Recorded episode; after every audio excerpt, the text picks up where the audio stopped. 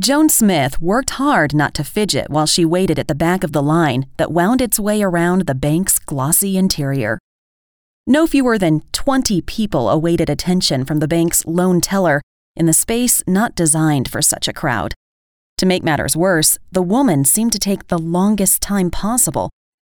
Torn Cloth is the story of a group of boys from the poorest regions of Thailand, the Hill Tribe region, who seek a better life for themselves through Muay Thai fighting. These boys, many of them orphans and as young as six, live together at a Muay Thai training camp where they train and fight daily in hopes of making it to Thailand's biggest stadiums, where fortune and fame await. Nicole finished applying her makeup and headed to the closet to get dressed. She hurried into the little black dress she had purchased for the special night, then stepped in front of the full length mirror. Ugh, she groaned, sucking in her tummy and wondering why she always had to be the chunky one with a cute face. And she was cute.